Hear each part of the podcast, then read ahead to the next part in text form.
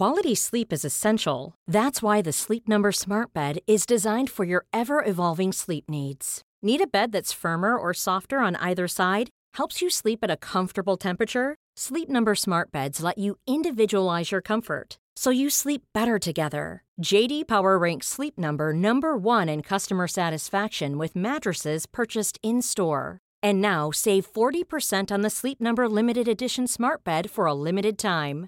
For JD Power 2023 award information, visit jdpower.com/awards. Only at Sleep Number stores or sleepnumber.com. There's never been a faster or easier way to start your weight loss journey than with PlushCare.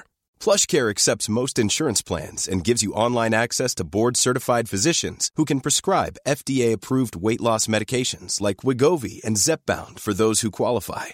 Take charge of your health and speak with a board-certified physician about a weight loss plan that's right for you. Get started today at plushcare.com slash weight loss. That's plushcare.com slash weight loss. plushcare.com slash weight loss.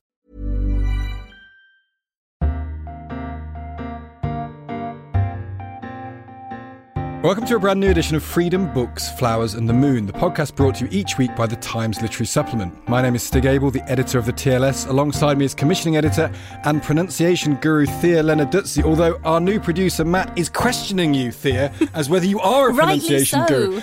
Why? because I'm confused. You're by, confu- too, by too many languages, and I quite often put the emphasis in the wrong part of the word. It's just because you, you pronounce your name with such exuberant flourish, I think, that I've crowned you pronunciation guru. And you are very good at romance languages generally. that, I think I would I would draw the line there, yeah, though. I, I think sometimes Don't push in, me. I think sometimes in the TLS we end up covering non-romance subjects, so we throw We in a bit of Ge- we are throwing a bit of German, bit of Japanese maybe, and then you're you're kind of as clueless as me then, Yeah. which is a heartening for me. so when, we're talking about French and Italian, when we talk about Italian, Elena Ferrante, I have to- Elena for a start, So here we go. not So Elena. I have to say, oh, and now we're going to be talking about Elena Ferrante, and there's a pause, and then Thea talks about it, and you call her Elena Ferrante. right? And I sound like a hick from the Midlands, which I am. I concede that point. But I don't think you're fully aware how culturally small you make me feel. oh, I'm sorry. I know, it's all right. It's okay. God. We shall move on. Allow me to remind everyone while I recover myself that you can follow this podcast on Twitter at FBFM underscore podcast and review it on iTunes. And if you want to subscribe to the TLS, here is a deal for you. Google TLS subscriptions and type pod1 in the offer code section. You can get six issues for six pounds. Coming up on the show this week, we have an art history special in the paper covering such figures as Hogarth, William Morris, Tom Phillips, and those who resisted the rise of abstraction in the 20th century. But the lead is about a monumental book on two major figures of the early modern period Hieronymus Bosch and Peter Bruegel. Are they okay? I saw you roll the R there Actually, I shouldn't- I that shouldn't- was interesting. Should I? Should I? Rather? How would you say Bruegel? Bruegel, I don't know. Bruegel, well done. This book is by Joseph Koerner, has been reviewed by the magisterial Gabriel Josipovici, who will join us in a moment. I'm pressing on Thea, we're not asking about that. We don't get proper bohemians these days, complains Libby Purves in her review of the memoir of the extraordinary. And I do use the term advisedly, Amy Crocker, the San Franciscan heiress of the 19th century, who can really show us what true bohemianism, including assignations with snakes, a wild man of Borneo, and a feudal Chinese warlord, is all about. She, that is to say, Libby, will be in the studio with us. And finally, we're publishing five new poems by the peerless Colm Tóibín, who shall join us to read from them.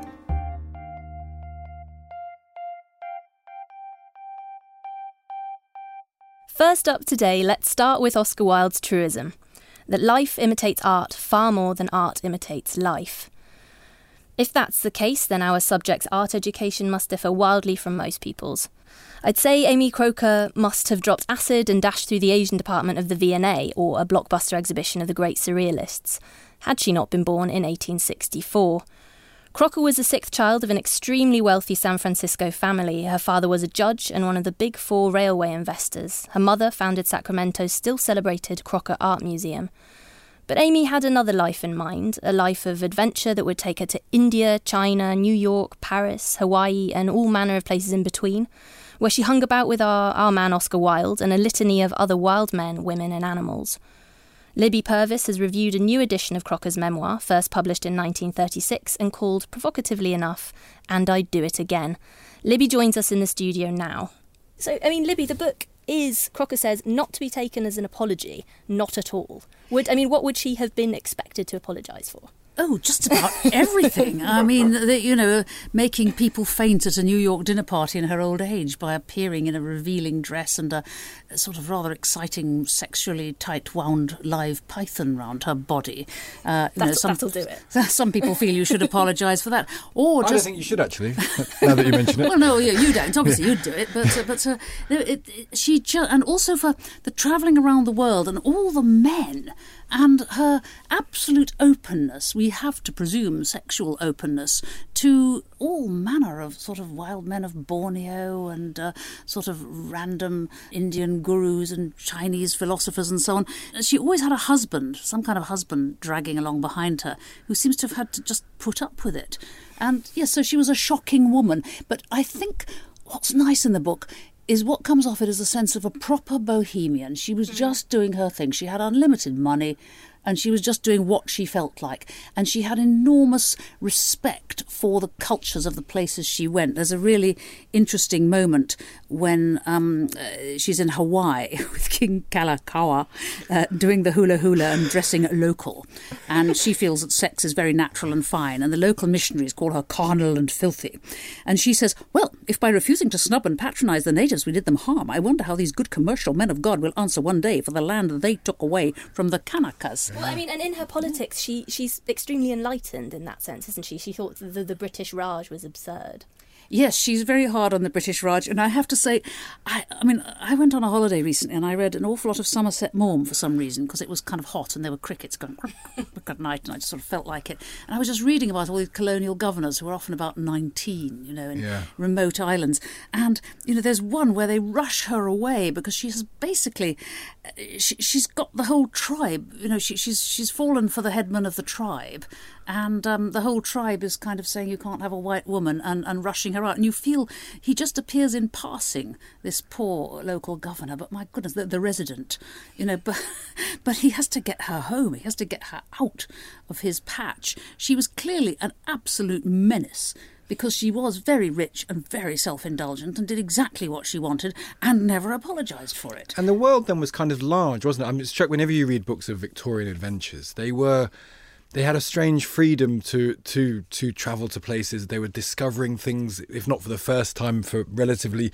recently otherwise discovered, and so they were having very fresh, very real experiences. And whenever you read these adventure tales, they they they sort of fill you with a sense of nostalgia for something you've never experienced and could never experience. But you know, quite a lot of those sort of we say Victorian, of course she was American, um, adventures of that period are a bit contemptuous. You know, they're a bit looking down on the poor fuzzy wuzzy natives and so on, rather like the, all these Raj sort of Somerset Maugham lot lot were, yeah. and um, maybe it's because she's a woman she absolutely doesn't. She's just totally open to them. She thinks they're all splendid, you know, and, and she she falls for she falls for all sorts of people. She she becomes a sort of um, prisoner of a warlord in China who says, I am the master of all that is beautiful in this house. I may keep these things, give them away, or break them if it pleases me. And she has to escape in the middle of the night. Um, and ends up having a sort of naked experience. A naked orgasmic experience, well, you call yes, it, Libby, in the book. Let's not be coy about indeed, this. Indeed, an old man plays a stringed instrument with rhythm after rhythm consuming her, and she faints dead away and comes round. You see, this is the thing. In the ladies' dressing room of an expat club with an Irish attendant holding smelling salts under my nose, I want the memoirs of this yeah. Irish attendant. this stuff doesn't happen anymore, really. Some said the, the world has become very small and very sterile, and at this point... Everyone knows they're being watched at every, every moment. Well, and also everybody yeah. wants to sell themselves at the time. I mean, she just mm. had her her her circle, her circle of people. Some of whom thought she was very shocking, and others oiled up to her because she was rich when she did get back to America. But she just kind of got on with it. I mean, now you know, there's there's an extraordinary bit where she goes to this party wrapped up in the boa constrictor she's borrowed off a friend, um, and um, said, you know, the, they, the newspapers made the story into an orgy based on some vague idea of snake worship, which is very un mankind. But do you think she do you think she enjoyed the attention? Of course, she enjoyed the attention. She did it for attention, but Yeah. you know, she she just sort of feels that it wasn't snake worship. She was just enjoying herself with her boa constrictor and her décolleté uh, sequined dress. Um, Was but- she not restricted by being a woman at all? Is one of the liberating things about this, in a sense, that she is a woman at a time where there wasn't always a tremendous amount of liberation. She doesn't seem restricted by her Do you know what? at all. If you were rich, I think you could pretty much do anything. There is a wonderful novel by that very, very underrated novelist Laurie Graham, which was first called The Unfortunates and then later The Great Husband Hunt. And that is about an American heiress of exactly this period. You know, her father goes down on the Titanic and she inherits her money. And she just goes around doing what she likes. She actually ends up in, in Britain for a, for a spell as well, you know, married to an aristocrat. And she learns to, and she flies a plane. Yeah. You know, she learns to fly and just, just does it. I think if you were rich enough, you could just do anything. People will always oil up a bit to the rich Yeah. and put up with a lot from them. But the thing is, she, you know, she, she just did these things for the event, for the moment. Now you feel she'd have sold that party to Hello magazine. yeah, it'd be contrived now, wouldn't it? Yeah, and it would be all commented on in the tabloids and so on. But but she just she was just a wealthy hedonist, but she had these saving sort of proto PC views which respected every culture she went into.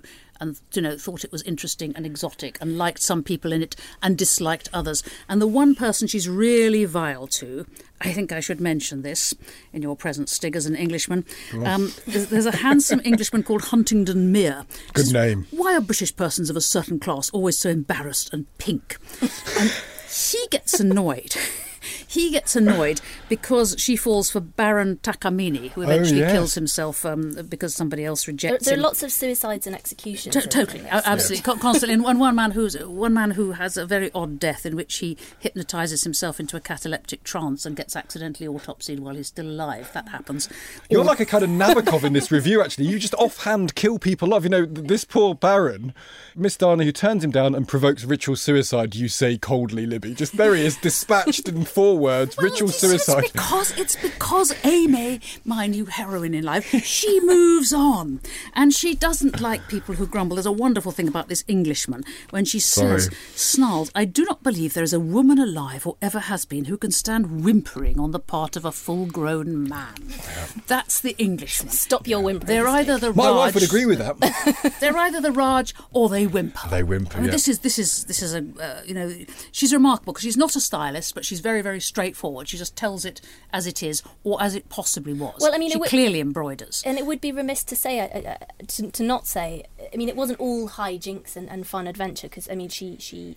Her, her child was was her she lost custody of her first She child. mention- doesn't mention that at all. She, she- I think there's, there's half a line. she's got no space for the dark. There was a gigantic row over her husband. You know, Mm. uh, who, who there was a breakup with her husband, and he got custody of the child, which was disgraceful, and so on. And she just sort of set off across the world. Um, so no, she doesn't. She doesn't bother with the dark side, unless of course it's other people's dark sides being autopsied while they're alive, or whatever. She just she just feels that it's a. she- She's on the side of the of the louche, and there's a lovely moment with Oscar Wilde where she has a drinking game with him. She says, "I am aware of the gigantic structure of naughtiness which the world has hung around the neck of his memory." This is in 1936, but she thought he was charming, if rather prone to dominating the conversation. Know. I'm sure that's probably. Takes one to know one. What this this slightly you can tell me this is completely untrue because uh, the morality is different. She, this reminds me of a Flashman novel, in the sense of you know sort of careening round um, the various exotic locations, getting into hijinks and sexual adventures. But of course, in the end, she is on the side of the angels because she regards people as people. She sees people as just who they are rather than what race they are, what class they are, which is kind of the opposite of what Yes. Flashman does. And one thing we should mention is that she she is accustomed to being very rich, and she's horrified when there's a clamp down World War One and the, the, the dollar. Sudden, suddenly, you're not allowed to get dollars from America, and so she has to travel back on the ship. It looks as if she's going to have to travel steerage, like any immigrant woman, and she really thinks it's terrible. And the newspapers will crucify her if it's discovered she's travelled as an immigrant woman. So she bribes one of the officers to give up his bunk, and then she has another sort of weird little quasi-sexual adventure on board uh, with a chap who embraces her, and her main fear is that he would he would feel her various ropes of pearls and jewels she's hung round her neck, And, and this is the while only he presses himself against her. this is the only way in which the First World War intrudes on her life. Well, Well, Is yes. this the only mention she makes? Why would it? You know. So she's a, sn- a bit of a snob. She's not not a snob. Um, I wouldn't say she was a snob. I think she's a bit. She she doesn't like the idea of the newspapers mocking her. Yeah. But she mixes with all sorts. I mean, she does rather prefer them to be sort of Japanese barons or very senior and important Chinese warlords. The Chinese warlord is the one seriously frightening bit where you think actually she might have not got out again. Um, Well, she talks about watching death by a thousand cuts, which is one of the presumably one of the worst things anyone could ever really And see. And then someone throws a knife and stabs her dressing gown as it lies on the bed. You see, and she could have been in that, but she wasn't. She, get, she gets out, and um, Does she play down the the seriousness of incidents for the sake of the narrative? I mean, I'm, I'm struck by you say she's no stylist, but and you feel she's embroidering it. I mean, are there moments where you think she's she's just playing up for the for the cameras, as it were? I think a bit, yes, but I mean, there has to be a, a, a core of truth in all of this, and I mean, the core itself is, is mind boggling enough. Um, and I don't really care if it's true or not. You know, y- you, you might feel this is someone someone's made up. Yeah. You know, you might think, I wondered at first, is this a fake? Yeah. And then I sort of looked her up, and actually, it doesn't seem to be at all a fake. And I, I think, in a way, the book doesn't read like a fake because they would. There's lots of bits which uh, you know a, a writer would embroider. Yeah. You know, and she just says, and, you know, and so I went, you know, and so I went, and and uh, it, sort of just nice little grace notes, like when she hires a schooner, charters a schooner to go to the um, islands, you know, when she's off to Hawaii on the first leg of her big voyage, and the skipper says to her, "As long as you're not a missionary, I'm not having any more missionaries," and she agrees that she's absolutely not a Amen to that, missionary. yeah. Huge disapproval of missionaries. I mean, she feels that they they were venal and they were oppressive, and she's very anti-religion. And again. If you're rich enough, you can get away with mm-hmm. that.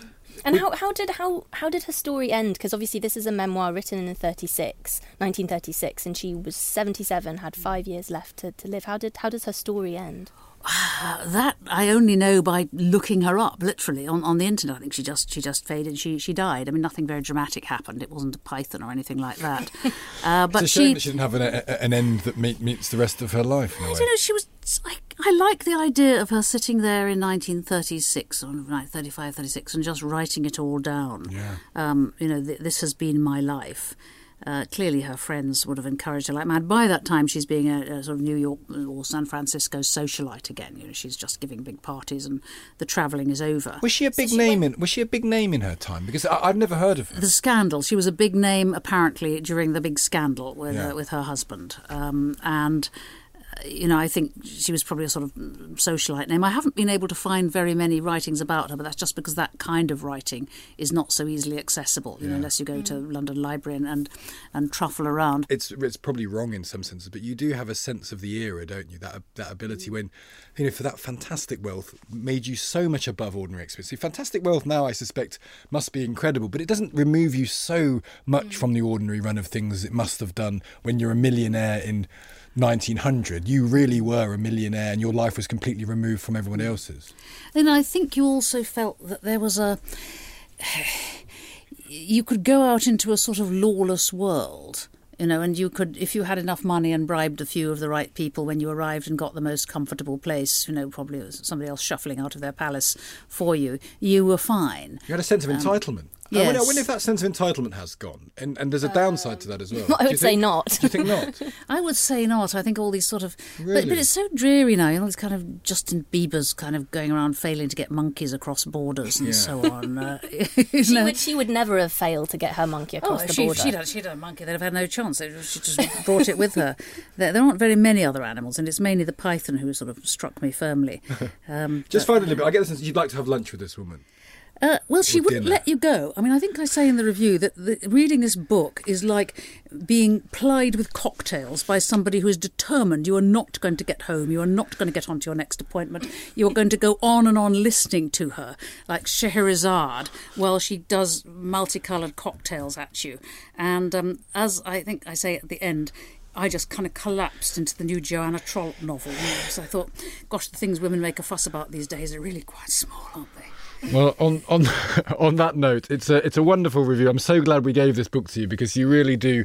There's a bit of a kindred spirit there. Is that fair to say? Oh no, I'm I'm a wuss. I'm a wuss, I'm in a Joanna Trollope novel. That's Yeah. the horror of it all. I'm on Radio Four. God help us. But you've basically, I think you've done Amy Crocker proud. It's a lovely book. Uh, thank you so much for joining us.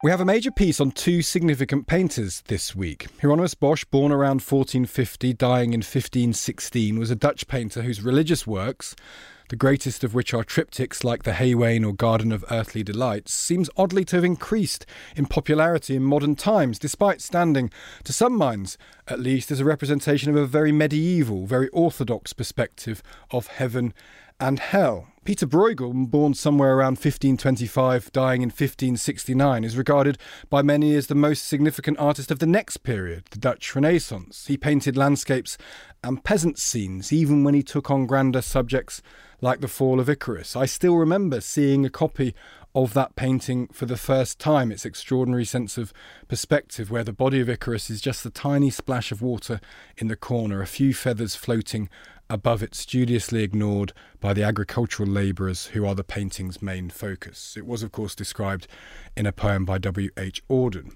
Joseph Koerner has written a massive magisterial work linking the two men together, Bosch and Bruegel, from enemy painting to everyday life. The book is, according to Gabriel Josipovici, an event, a magnificent achievement which we will be returning to and arguing with for many years to come.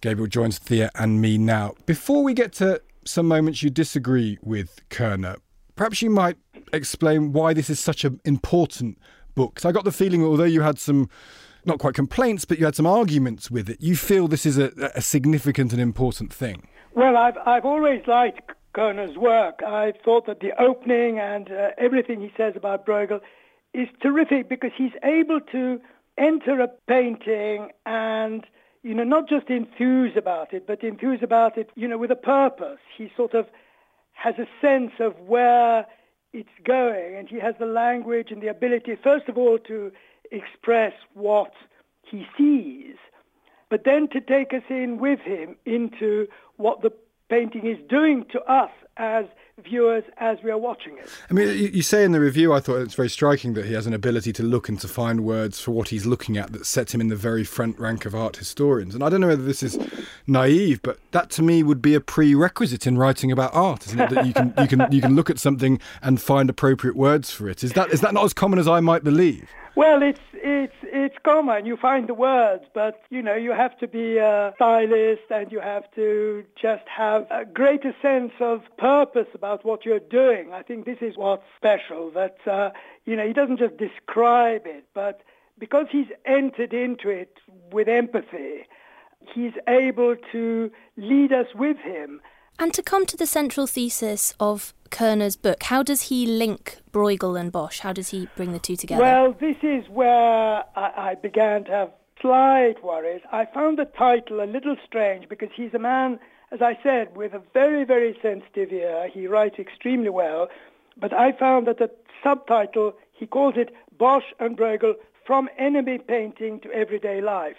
Now, I'd never come across this term enemy painting, and I, I think it's something he invents. But the thesis itself is extremely simple, and it's an old-fashioned thing that Bosch is medieval and Bruegel is Renaissance. Yeah. And you don't really buy that, do you?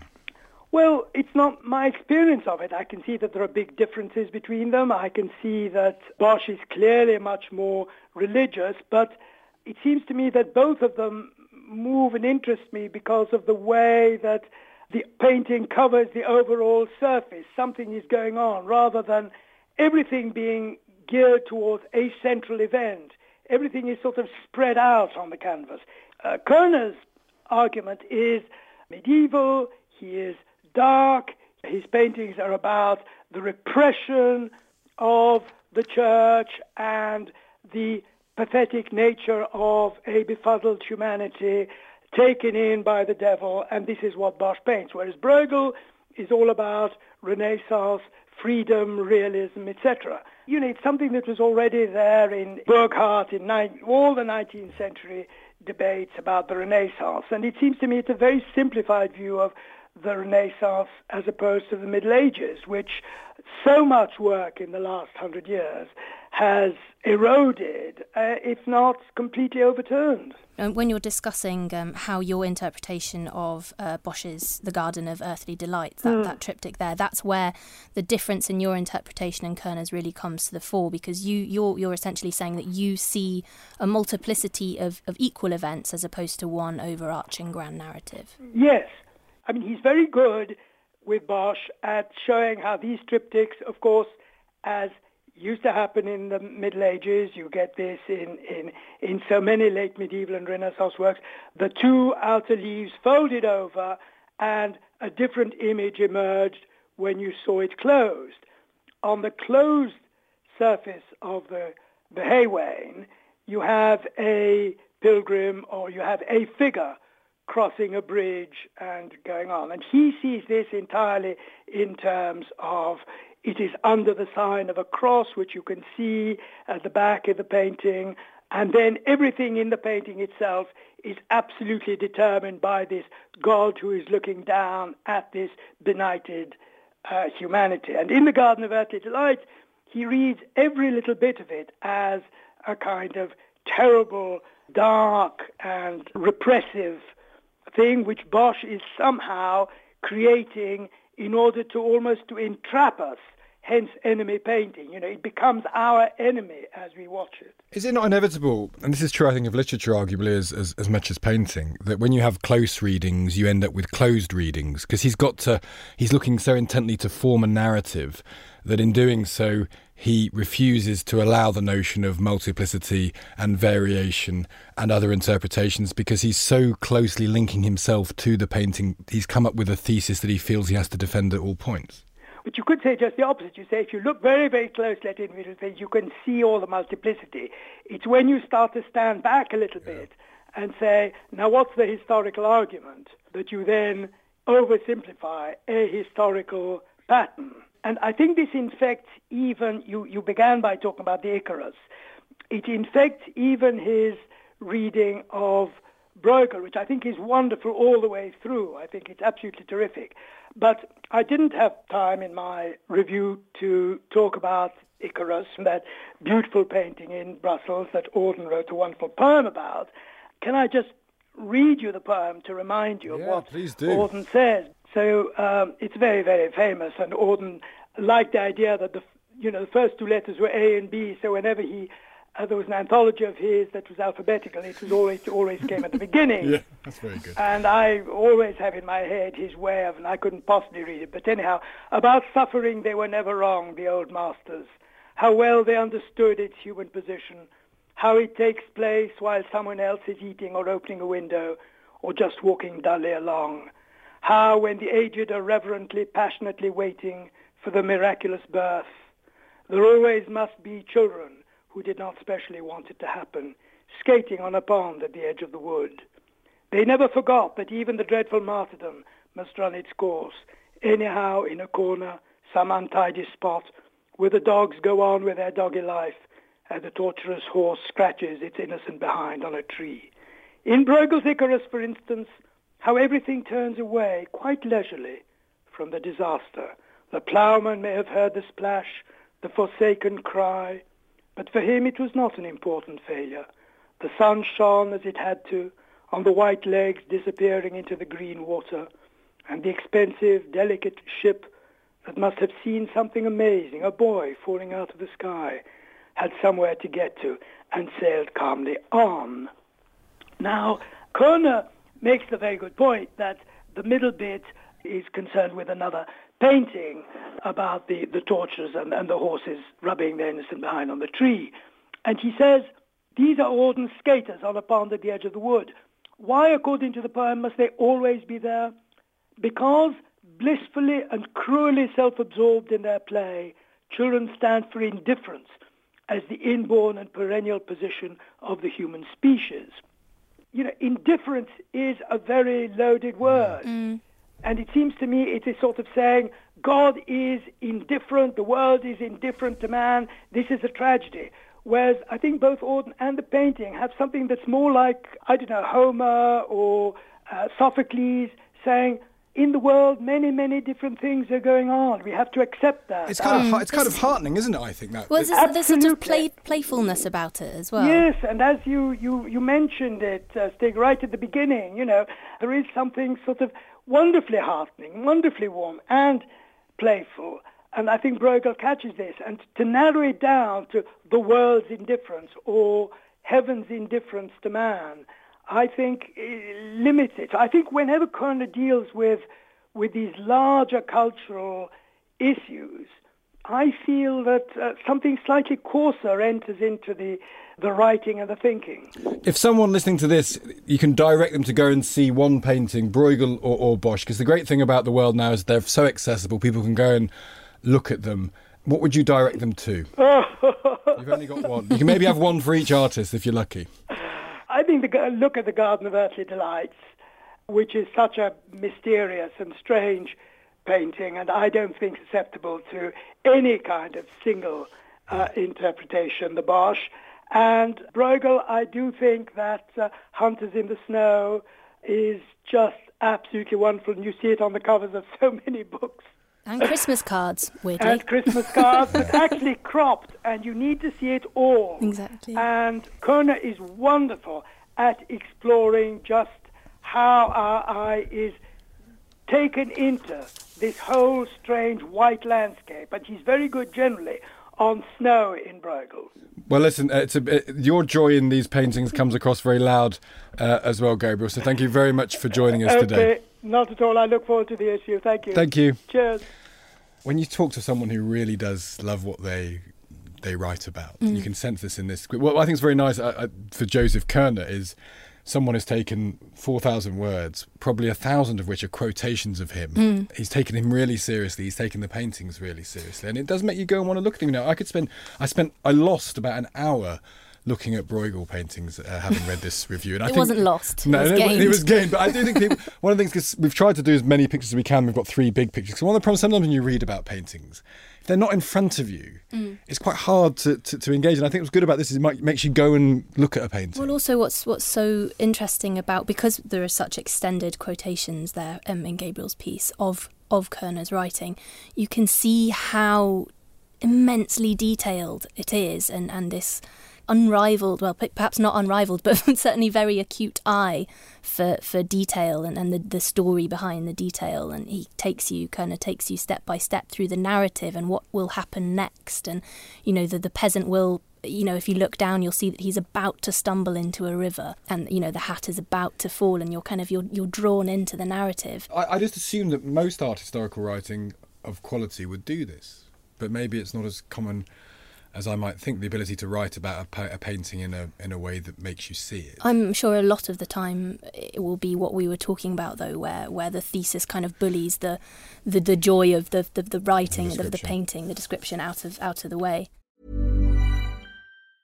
Mom deserves the best, and there's no better place to shop for Mother's Day than Whole Foods Market. They're your destination for unbeatable savings, from premium gifts to show-stopping flowers and irresistible desserts. Start by saving 33% with Prime on all body care and candles. Then get a 15-stem bunch of tulips for just $9.99 each with Prime. Round out Mom's menu with festive rosé, irresistible berry chantilly cake, and more special treats. Come celebrate Mother's Day at Whole Foods Market.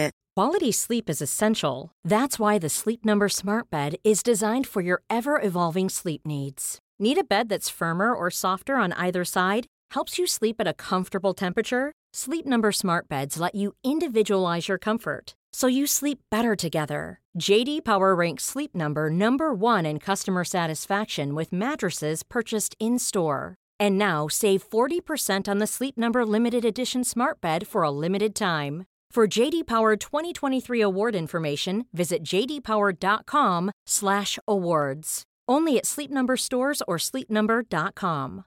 Ready to pop the question? The jewelers at BlueNile.com have got sparkle down to a science with beautiful lab grown diamonds worthy of your most brilliant moments. Their lab grown diamonds are independently graded and guaranteed identical to natural diamonds, and they're ready to ship to your door. Go to Bluenile.com and use promo code LISTEN to get $50 off your purchase of $500 or more. That's code LISTEN at Bluenile.com for $50 off. Bluenile.com code LISTEN. Let us speak to Colm Tóibín, the great Irish writer whose novels include The Testament of Mary, The Heather Blazing, and The Master, which is my favourite, telling as it does the story of the life of Henry James. Colm is, of course, also a notable poet, and we're delighted to be publishing five new poems in the TLS this week, a couple of which touch upon our overarching theme of art. The torturer's art begins with this line Like many torturers who came before, the art he favours has a hint of risk, and tells the tale of the guests milling about the torturer's home, looking at the paintings on the wall, while their host smiles and caters for our needs. Colm joins us now. Um, Colm, before we, we hear the poems, perhaps you might tell us how poetry fits into your writing schedule. Can you do it while you're write, working on, an, on a novel, or do you, do you need to separate it out? It often comes when I least expect it. Uh, there was a good period when I didn't write any poems at all, and then in the wake of writing The Master, when I suddenly had no novel to write, just images would come, and I would I would I would note them down, and then there's an awful lot of erasure. They're usually much longer, and then eventually they get down to something. You know, I work on them every so often. I just take them out again and think, oh, is there anything more could go in this? certainly, certainly, a couple of the ones you're you're going to read for us now sound like they were written perhaps on the. Say, I sort of have an image of you wandering through an art gallery, possibly in Spain, notepad in in hand. No, it would be late at night with the image coming and then making it far too long. and then over over a few months. Well, Miro certainly isn't far too long. It's very very short. Yeah. I love I love that poem. Yeah. The torturer's art struck me as a bit sort of a dramatic monologue in, in some sense. What, what, um, what's the thinking I, I behind mean, that? I better not say what country it is, but there is one country in South America where I was actually found myself in somebody's house, and I realised that this was the person who had personally tortured people, and um, but he was the host that evening. And uh, what was notable, I mean, was the art on the walls and how genial generally he was. And um, so um, that that poem arises very much from being uh, the guest. It, it, was a, it reminded me a bit of sort of Coetzee in, in some ways. You know, that's the, the, the civilized front behind which lurks things that are, are rather terrible. Yes, and the art being a dead giveaway. You know, I mean, there was, I mean, there was no Mondrian there. There was an awful lot of squiggles. And you thought that was indicative of what, what lurked beneath? Well, I tried to connect the two. You know, between the, the sort of the, the, the, there was an element of just of, of the art being overdone, making up for something. Was it perhaps? Yeah. Um, what else are you working on at the moment, Colm? What what are you doing the, at the moment? I have a novel coming out in May called House of Names, which is a version, I suppose, of the story. Well, no, it is. It is a version of the story of Clytemnestra and Agamemnon and Orestes and Electra. Oh, amazing! But not presumably set in those times. Oh yeah, yeah, and set in those times. Is um, it? Yeah, it's not a contemporary telling. It's it's um, it's set in those times. Yeah. And have and how, how have you found doing that sort of writing that um, sort of historical fiction? The I mean, the figure that began to obsess me was Orestes because um, he doesn't get to speak much um, in the Oresteia or in any of the other versions. Whereas we, we hear from Clytemnestra, especially in the Euripides, Iphigenia ad Aulis, and we hear a lot from Electra in, in the various versions, but uh, but Orestes is, is often missing and then just comes back and is sort of used to basically to kill his mother. Uh, and we hear from Agamemnon, but so so it's the boy that I began to say, well, where was he when he before he came back? And also to try and get a, a version that's credible for a novel reader of the lead up to somebody killing the mother and the aftermath. Uh, so, the, so the furies, uh, the, the, element of the furies in, in, in the last part of the Oresteia has to be psychologically credible. So you, are kind of injecting a, a, bit of realism into what can yeah, feel quite ritualized. Yeah, I, I, mean that, that that that was the aim to to actually take out a lot of the furies and the gods and bring it down to dry land and see where, where it would take me. Because in some senses, I suppose Orestes is the victim of, of fate. He feels like he's very pliable. It's th- things are always happening to him, and then he actually commits an act of ultimate agency. But before that, he's very much sort of pushed around by forces that are stronger than him. Yeah, and that's what fascinated me, that he's the passive one. He's the younger brother. He's the one that arrest, that, that Electra can tell what to do. So therefore, from his side of the thing, what's that, what's that like? Oh, wonderful! I look very, we look very much uh, forward to, to reading that Colm. Um, uh, thank you so much for doing this. Uh, we'll, we'll, be over to you in a second uh, to, to hear these five poems that we are publishing in the TLS this week. So you'll to end the show, we're going to hear this poetry now by Colm Tóibín, read by the poet himself. And until next week, from Thea and from me, goodbye. But over to you, Colm. Miro. He responded to the picture's need as a parent to a child's cry, or a bird in the air to a worm or a fly. In San Clemente, dripping water and the smell of darkness, this is where I will go. Follow me now. Time pressed down, led down, down as the steps lead down. I will go into the dark without you. Below this below there is more, and it is below that I belong to. Don't follow me further. Move away. Don't follow me further. Lost for words. The sea is all washed up. The house rocks on through the night. Nothing will see reason. Most things have left us, and some people too. Strange the speed with which they disappeared and colours died that gave a shape to things. Just what is lost comes vaguely in these dreams. And the dead sad words float out in foolish space and have the weight of atoms in a wind. They do not want to come to earth again. I saw their tears unflowing in the sky. In an old house, I heard some words for flowers, buttercup, lupin, truth, and fleur de lis. And there were names for trees, bark brown, oak, and hard. The loveliest of all, they said, easy to live with, and soft on the eye. On a saint's day you climbed into its soul. Face. Drawn chalk yellow out of dust, keeping us free from sin. Shadows, sublime inventions, while I listen and say that I too have seen visions. The skin crack, the dried up fist banging helplessly on a shut door. Locked hollow spaces left there after the war. The torturer's art.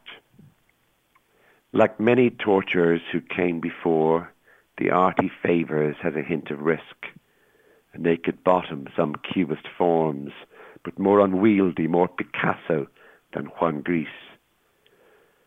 Under the sweetness of his homely gaze, I move from piece to piece and note the mess of squiggles, the maze of marks and dots, a wildness in the paint, a love of gesture filling every space, nothing white, nothing withheld or pale.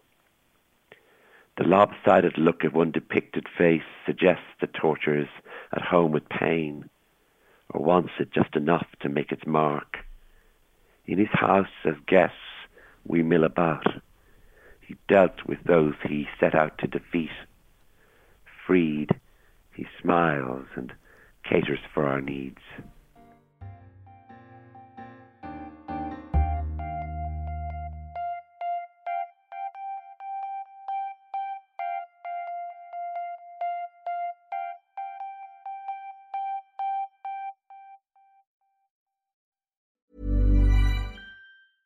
A lot can happen in the next three years. Like a chatbot may be your new best friend. But what won't change? Needing health insurance. United Healthcare Tri Term Medical Plans are available for these changing times.